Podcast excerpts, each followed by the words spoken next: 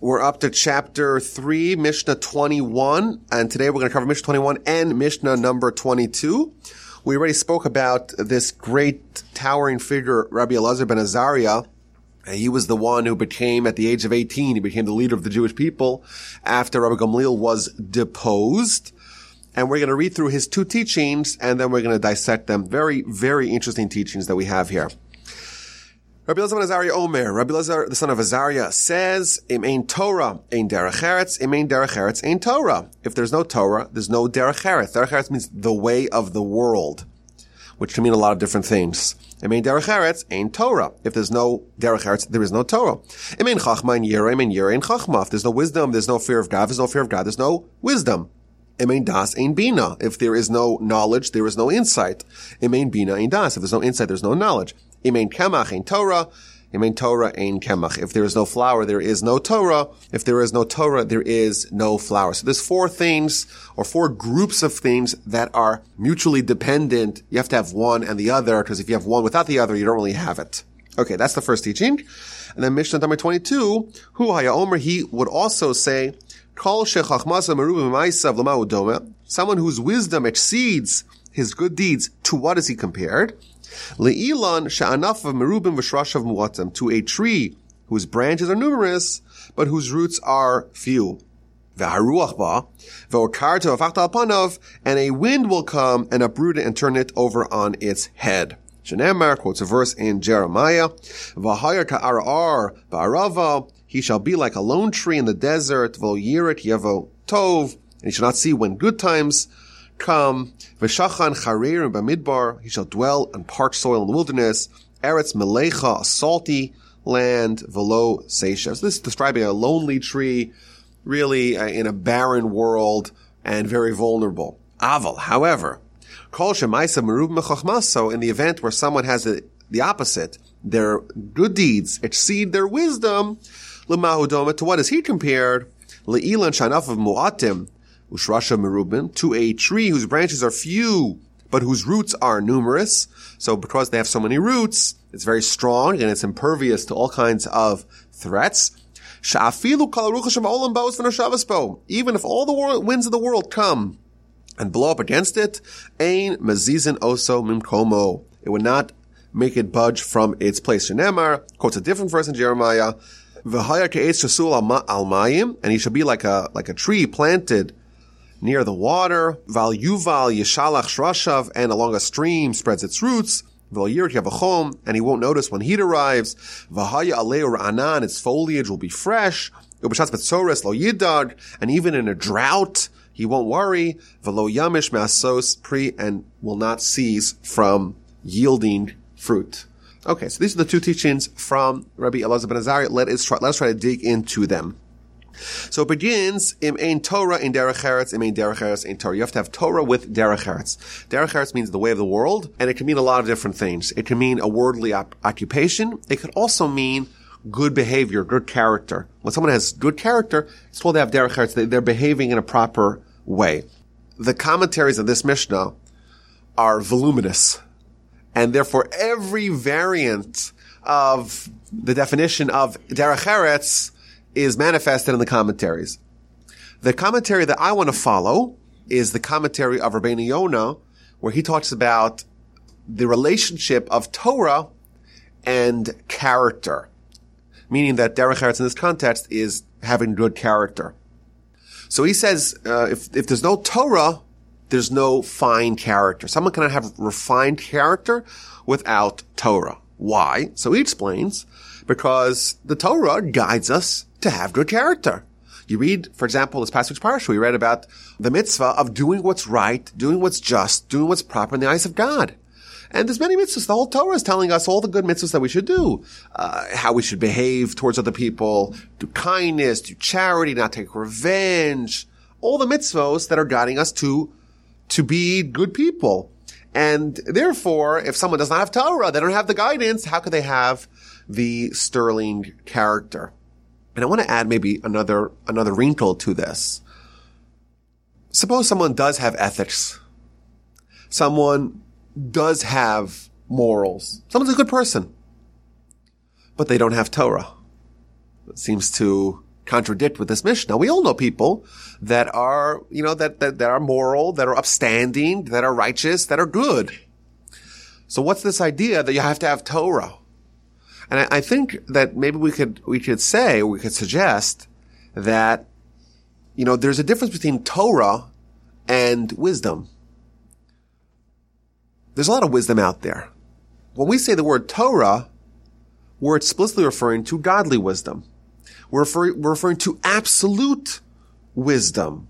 We're referring to some wisdom from the highest realm, some wisdom that is immutable, wisdom that's inflexible. It, if it comes from God, it doesn't matter what we think.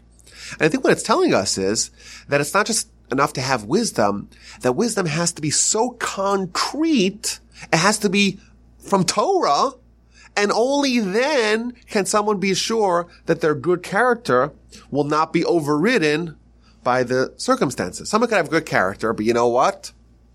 Today's a bad day.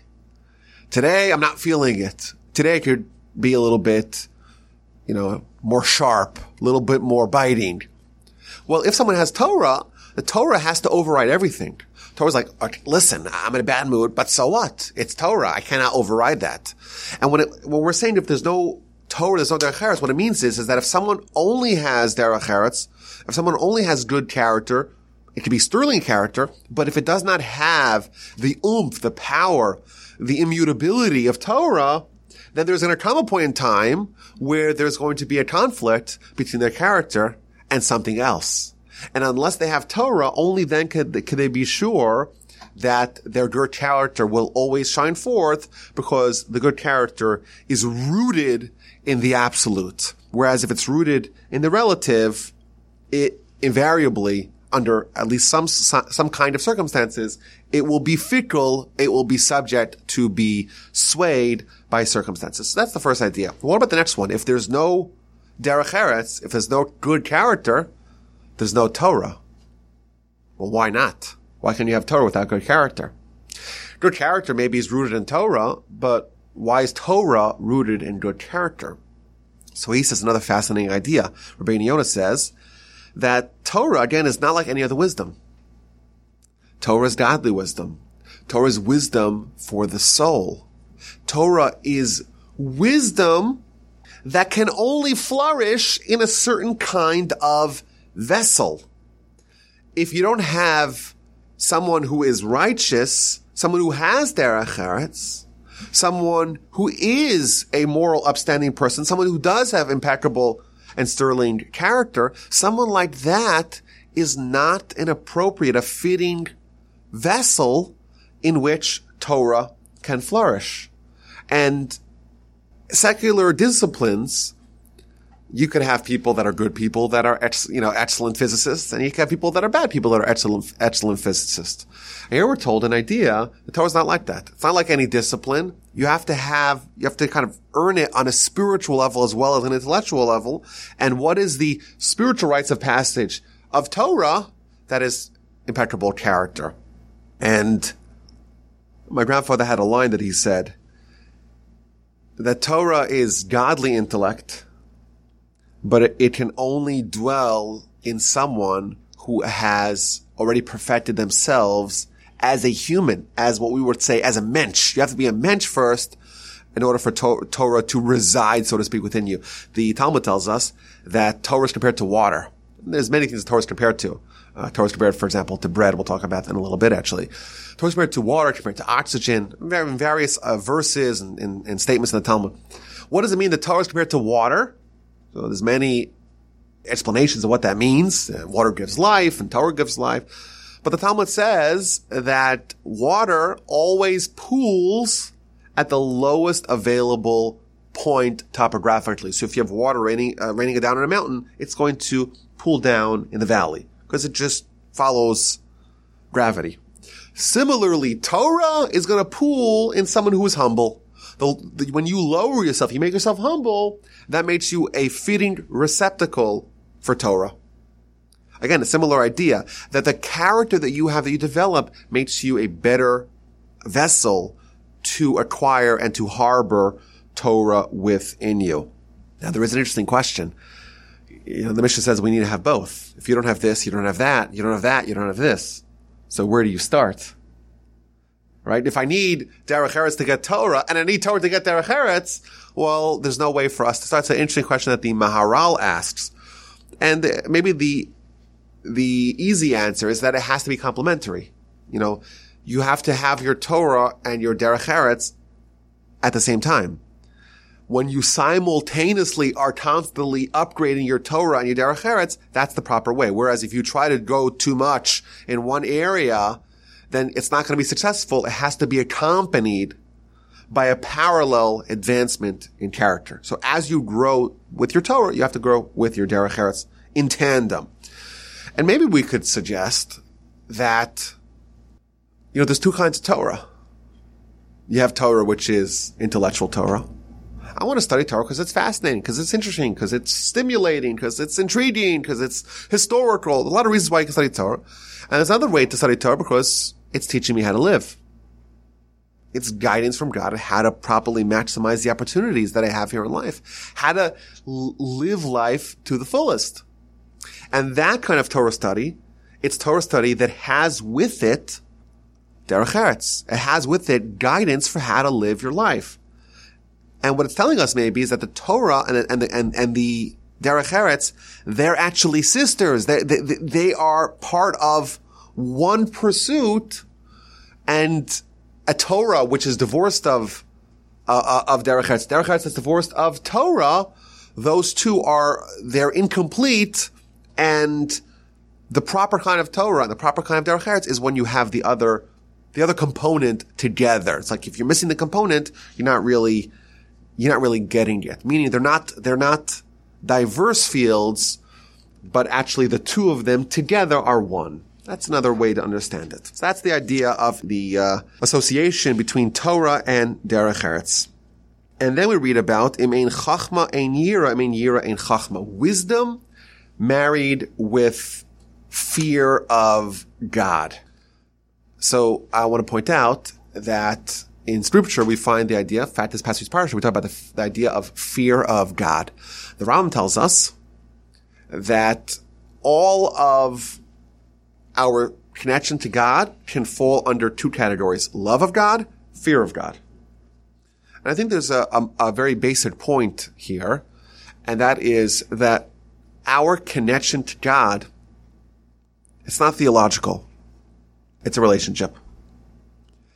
And every functioning relationship is a combination of love and fear. Now, fear has a negative connotation. And Ramchal already writes that fear means seriousness. It means gravity. That's what it means. It means that it's a real thing. Every successful relationship has to have these two components, love and seriousness. For example, you know, if you're married, hopefully you have a lot of love between you and your spouse but there is also some sort of contract. There's also a certain degree of gravity that really cements the love. To have the love without the seriousness, without the contracts, without the commitment, you can't really have it. And the commitment without the love, that's for robots. The two together, the love and the fear, the love, the emotion, and the rigidity uh, of the institution of marriage, so to speak, those two create the relationship that could flourish. And here we see the same kind of idea. Wisdom, it's kind of like connecting to God in a, in a very, uh, I would say, love vector. And then we have the fear of God, and that's connecting to God in the other way. And those two together create the relationship that is ideal between man and God. There is an amazing statement here by the Chassid Yavitz. Chassid Yavitz is uh, my grandfather used to say is the best book on Pirkei Avos, on chapters of the fathers. And it's also, from my experience, the most difficult book to study because it is written, it's written like uh, a terms of services, very dense. You have to read it really slowly. And you have to read every sentence twice to understand what he's saying. Now, he was someone who was part of the Spanish expulsion. He was, he grew up in Spain and him together with his family they fled when they were given the choice, convert to Christianity, die, or leave. So they left, and we know historically that many Jews left, but roughly the same amount of Jews left as the amount of Jews that stayed, that remained, and some of them actually converted. Uh, some of them who were lucky to be part of the aristocracy were allowed to live as the Jews, and many, many, maybe most of them tried to juggle both of them. Uh, most of the time, it didn't really work out. So he has a line here where he says, you have a, you know, with this idea of wisdom and fear of, fear of God, a seriousness. He says, you have someone who's wise, but he's really not wise at all. And you have someone who knows nothing, yet they truly are wise. And he tells us, we saw a woman who gave up her life and died and did not renounce her relationship with God. She is the truly wise one. Whereas we saw someone, and this is in quotes, who was really wise, ostensibly, but the truth is he wasn't wise at all. He was knowledgeable, but he wasn't wise. And again, this idea that your knowledge, it's not yours unless you marry it with a certain, with a certain uh, fear of God, with a certain seriousness with a certain gravity of making it really with you. And he's, he's invoking the fact that there was someone who was ostensibly very wise. They knew a lot, but when push came to shove, they weren't able to act upon their knowledge because their knowledge was separate from who they really are. And thus what it's telling us is that it's not about how much you know that doesn't make you wise. It's about how much you internalize that wisdom. That is the true wisdom. And we have this woman Maybe she knew nothing, but you know what? She was wise because her wisdom actually resonated within her. It was true. It was real. And she acted upon it. And this other guy, we don't know if this person, it's a tantalizing uh, story, but uh, of course a very traumatic time in our history, but he's someone who witnessed it. He's, we saw it. We saw this woman and we saw this other guy. We compared the two. One of them had, knew a lot. One of them knew nothing, but she was wise and he was not wise at all. The next the next two themes are if there's no knowledge, there's no insight. If there's no insight, there is no knowledge. So the commentaries all point out this is what gets very tricky uh, because we read about Torah, we read about wisdom, chachma, we read about knowledge, which is dat, we read about insight, which is bina, and it seems like there's three different types of intellect, one called chachma, one called bina, and one called dat, wisdom, insight, and knowledge. And all of the commentaries have their own way of differentiating between these three different types of intellect. Here we're seeing they're all mutually uh, interdependent, but what exactly constitutes wisdom? What constitutes insight? What constitutes knowledge? All the commentaries have their own way of explaining what these are. So for example, Rabbeinu he says, wisdom is what you learn from other people. Insight is how you understand via comparison two things. You could compare from one domain to another domain, and knowledge is what you understand on your own. Uh, so again, it's it's not clear exactly what the demarcations are between these different kinds of wisdom, but he's saying there's three different types of intellect. Intellect is not one solitary thing; it's it exists at least on three different planes. But I, I think the general lesson here is that you have to have uh, insight married with knowledge what it means is, is that the, the, the magic happens when different types of intellect are married to each other. You know, when someone has a very deep thinking, but that's also mixed with maybe a little bit arduous, tedious calculation. We know calculation and, and, and depth of thought are some, are, are, are, are disparate domains, but marry those two together, take different types of intellect and, and, and try to rendezvous them and see what results. That's really where the magic happens. I think that's so, that's a way to understand that. And finally, the interconnectedness of Torah and food. What does that mean? And now, like we, um, you read the the ver, you read, you read the Mishnah. It doesn't say food in general. It says flour. Now it doesn't say bread. And the commentaries ask the obvious question is that shouldn't have said if there's no Torah, there's no bread, there's no bread, there is no Torah. So uh, before we understand um, that, before we dig into that question, I think the, the the insight is like this.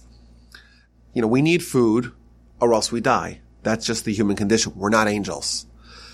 And therefore, you want to have Torah, you have to have a certain degree of physical sustenance and nourishment, or else you can't possibly concentrate on Torah. If someone is not well fed, if someone does not have their uh, uh Maslow's hierarchy tended to, if they're if, if, they don't have shelter, if they don't have water, if they don't have food, they don't have the basics covered, you can't really have Torah.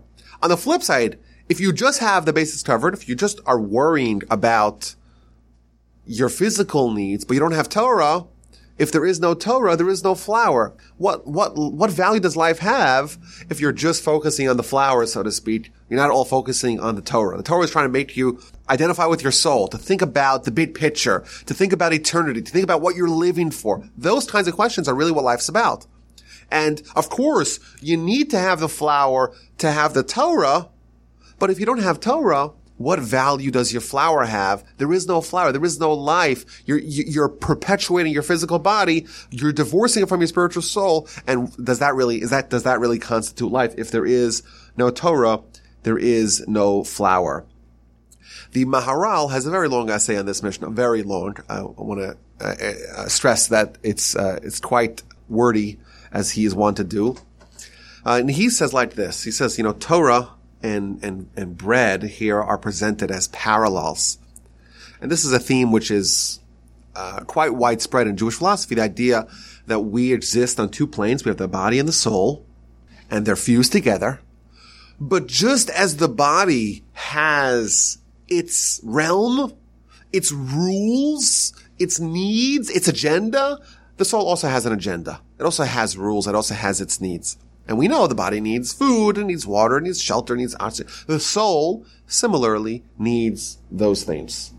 However, just the body's nourishment is physical. The soul's nourishment is spiritual.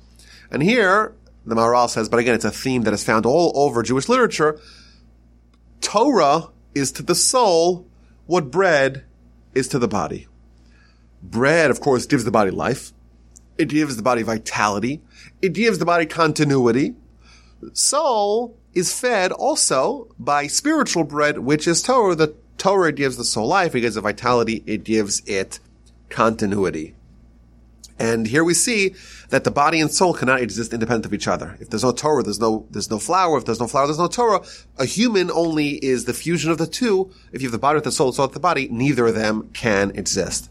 Now we ask the question, why does it say flour and not bread? After all, you don't eat flour. Flour is processed into producing bread. So he gives three answers. The first, first answer is a Kabbalistic idea that flour, it's something which is very uh, fine, and that is more intellectual, whereas bread is more, uh, it's more coarse and it's less intellectual. That's his first answer. I, I don't really know what that means. Let's put that on the side. And then he says, another interesting idea. The Talmud tells us that the Yetzer Hara, the evil inclination, is similar to the yeast, to the leaven in the dough, in the bread.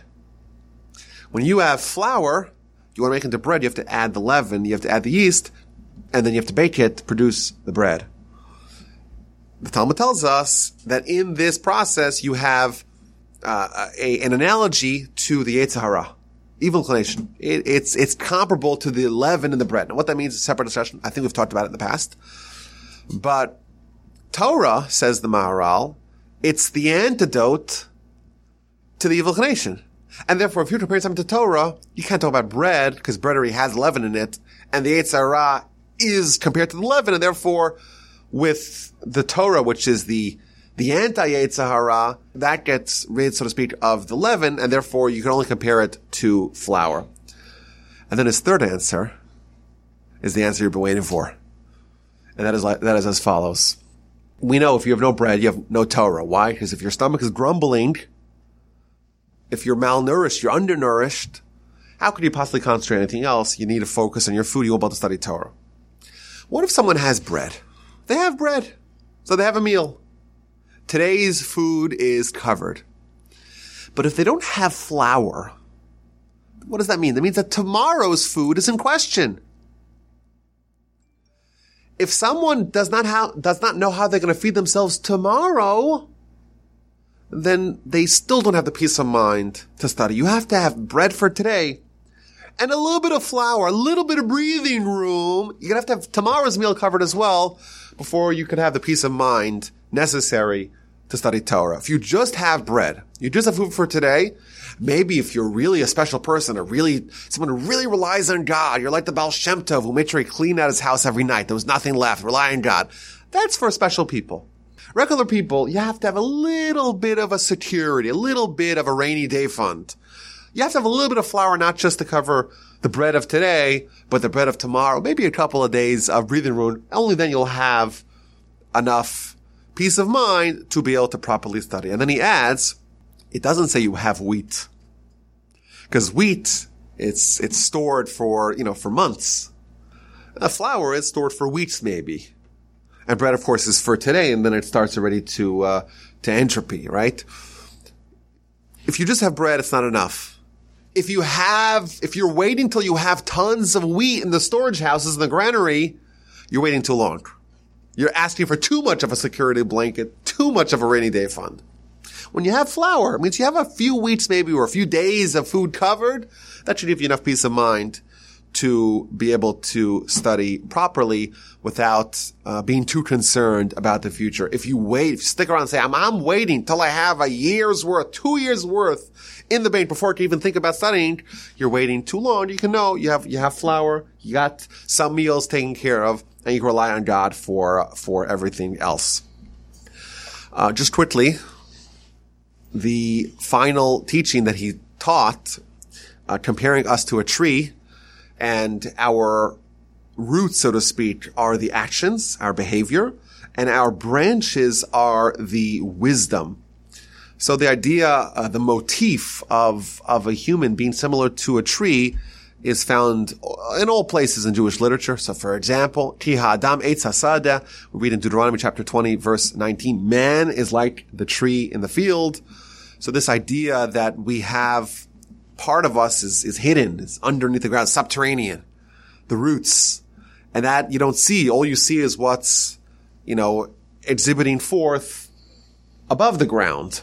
So the idea of us having this dual existence, an internal existence that's hidden from other people, an external existence that is revealed to other people. Moreover, the insight that we learn over here, that our wherewithal, our ab- ability to withstand the challenges is not a product of what is visible to other people.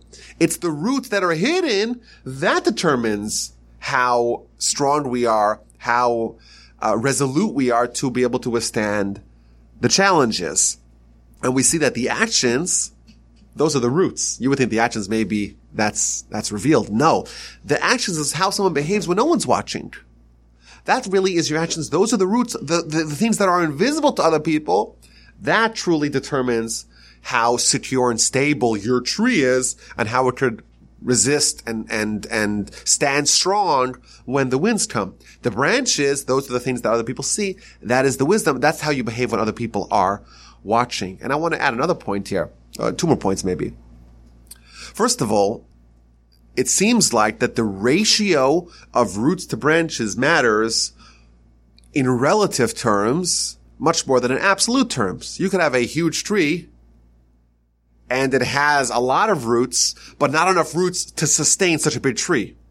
Whereas you can have a small sapling or a small little bush and it has fewer roots than the tree next door, but because what is exhibited above the ground is also smaller, the roots can support such a tree.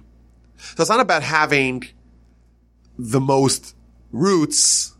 It's ha- about having relative to what you show, make sure that what you don't show, what you truly are, what you truly are is at least equal or greater to what you exhibit to other people. That's the first, the first idea.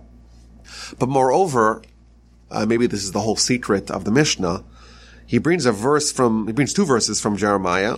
One talking about the tree that maybe stands big and tall, but doesn't have the environment to flourish. It's got, it's, it's, it's parched, it's, it's, uh, salty, uh, terrain, etc. And then you have the other tree, which is rooted deeply. It's got the good water source. And no matter how many a year of drought comes, it's still yielding fruit.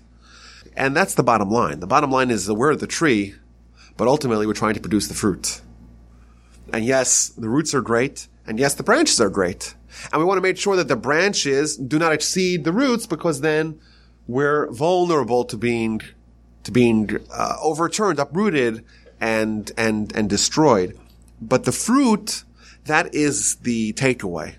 And we would say maybe that the, the, the lesson here is that we're, we're a tree and our life here is to choose how we manipulate that tree. But the end goal is to try to produce the fruit. And when we talk about the afterlife, the afterlife is the consumption part, right? It's, it's, it's, it's that, that proverbial fruit when it actually can be actualized. That's in the world to come. We're the tree. We choose where we want to situate our tree. We choose what we're going to focus on. We choose, are we going to make sure that it's strong, it's stable, it's got deep roots? Are we going to try to promote ourselves, have lots of branches, but not really have the roots to hold that? And all that determines the kind of fruit and the robustness of fruit that we yield. A very powerful, very deep idea again shared with us courtesy of Pirkei Avos, the Chapters of the Fathers, and Rabbi Elazar ben Azariah. We are nearing the conclusion of chapter three.